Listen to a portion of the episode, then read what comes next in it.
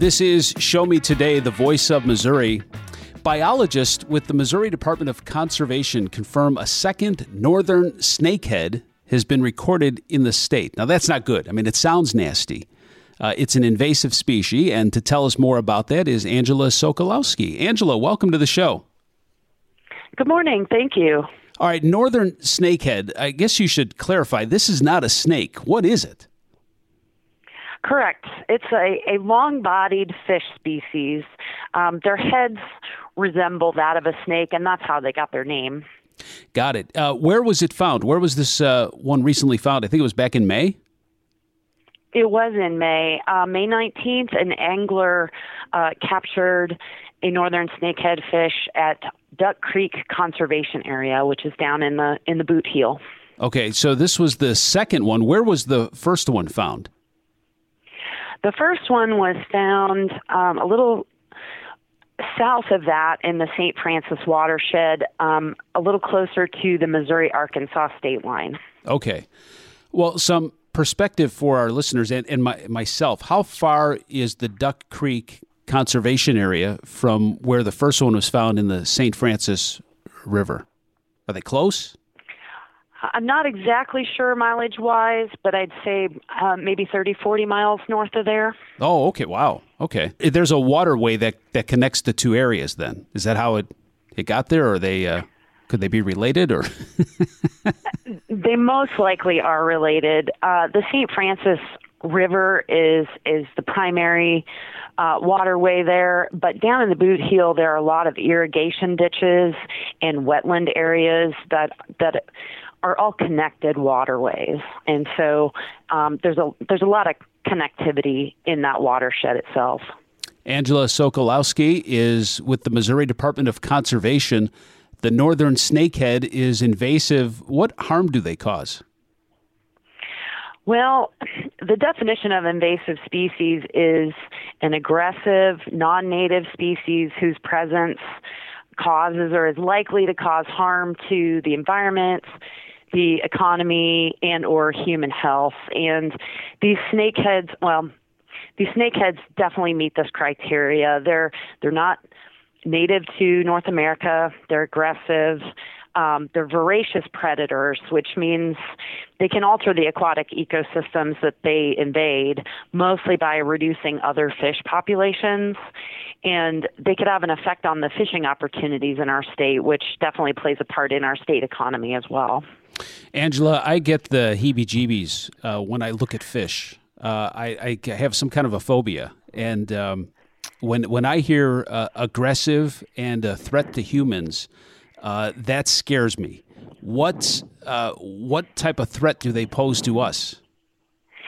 To humans, I, I wouldn't say that these fish actually cause a threat to us. This is more of an economic and um, definitely environmental concern. Okay. They do. They are a little bit creepy looking, and yeah. uh, these fish are unique in that they can breathe air as long as their skin stays moist, and so they have been known to crawl to slither across land, oh. which which which kind of ups the the heebie-jeebie factor yeah. some, I think. Yeah, Angela, you could have left that out for me. I guess you have to tell everybody that, but yeah, that is uh, that's giving me chills. Angela Sokolowski with the Missouri Department of Conservation talking about the northern snakehead, not only in rivers, but this thing can move on land, which is uh, even freakier.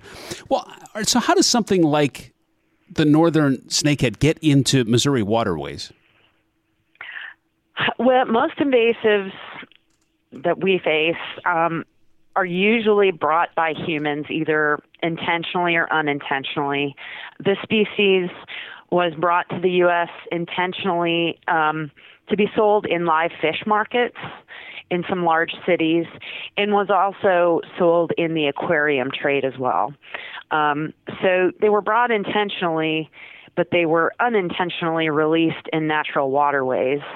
Um, the population that we are seeing potentially moving into Missouri are coming up from Arkansas, and there were several fish farming operations in Arkansas that wanted to produce these fish uh, for sale in live fish markets. Well, um, it's believed that a flood event um, caused the snakeheads from at least one of these fish farms to escape into the natural waterways, and that's how they got into our part of the world. Okay, wow. Uh, so when they're going to fish market, people are eating these things. Are they are they tasty? Uh, supposedly they are tasty. I haven't tried them, but they are a common food fish in parts of Asia where they are common and native to, and so they were being sold as as for human consumption. Yeah. Wow. All right. So Angela, I mean, this is your area of expertise. Uh, so you you hear about these northern snakeheads, and and you hear in this particular situation that they they got out in Arkansas, but how how do you tell? that all of a sudden we have an issue here in Missouri? Are there signs in the ecosystem, or is it just by luck that a fisherman may catch it and call up conservation and say, "Hey, this this doesn't look right"? Or in this particular case, it really was by luck uh, with fishermen reporting an unusual catch to us because we know that Arkansas fishing Game uh, has been addressing invasive snakeheads. We knew they were in the watershed. We knew that they were probably heading our way because they are very reproductive and they can spread through water. And so we knew they may be coming, and then it was by chance fish capture that notified us that yes, they are here. Yeah. All right. So now you've captured two of them in Missouri. Uh, any estimate as to how many may be in our waterways? No, we really don't know that right now. Uh, following the May capture, our fisheries folks did do monitoring in the Duck Creek area. They were not able to locate more snakeheads at the time. Um, our our Fish and Wildlife Service neighbors at Mingo National Wildlife Refuge will be conducting similar monitoring to see if they can locate any in their wetlands. Um, but as of right now, we haven't found any more, and we are definitely going to keep monitoring, knowing that they are probably present, but probably in very small population numbers at this point. Yeah, Angela, I mean, is there anything that you can do to get rid of them, or do you, at this point, do you just try to control the population, monitor and try to control the population? We are working on a management plan. Um, the U.S. Fish and Wildlife Service has a national snakehead control plan. Um, as the state, we have an aquatic nuisance species plan that sort of addresses aquatic invasive issues in general. Um, our, our snakehead management plan will will look a lot like those plans and take into consideration snakehead biology and local conditions. Um, and within that plan, we'll be evaluating some of our control options um, in, in our monitoring strategies as well. There may be places that we can utilize barriers uh, like water control structures uh, to prevent snakeheads from spreading further through the watershed, but with the connectivity of the waterways in this area that that does include irrigation channels on private land and other wetland areas. Um, we can't assume that barriers are going to stop the spread entirely. Um, capture can be done by netting or electrofishing, uh, but this species is is known to prefer areas of, of water that are near the shore and highly vegetated. And those are areas that make netting and electrofishing much more difficult. And so that will be a challenge as well.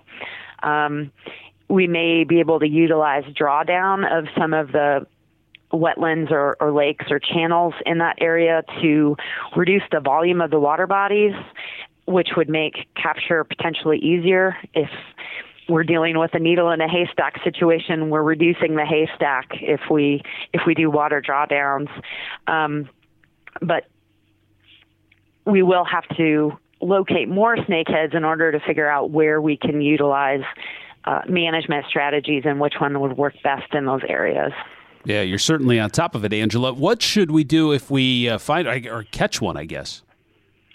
Yeah, we anglers can definitely help us get more information about the snakeheads. If anglers do capture them, we would really like to know where. We would really like to see a photo um, so that we can confirm that this is a snakehead. Uh, we do have a native fish called a bowfin that does look similar, and we'd love anglers to be able to identify the difference between snakehead and bowfin uh, because if they do catch snakehead, we would also ask that they kill the snakehead by gutting them or cutting the gills. Uh, these fish can't be killed just by throwing them on ice in a cooler or throwing them on land. As we said, they have the ability to breathe air and move themselves back to the water. And so we do ask anglers to kill them as long as they can confirm they are snakeheads and not bowfins. Um, reports of these captures can be made to our conservation agents or by going online to mdc.mo.gov and contacting us that way. All right, Angela, unfortunately, I will not be able to help because I will be nowhere near the St. Francis River. well, at least you're spreading the word. I appreciate that. Yeah, no doubt. Angela Sokolowski with the Missouri Department of Conservation. Uh, check out this interview and uh, all of our others on our podcast. Search Show Me Today on Apple. Angela, great uh, talking with you. Thank you so much for the opportunity. This is Show Me Today, the voice of Missouri.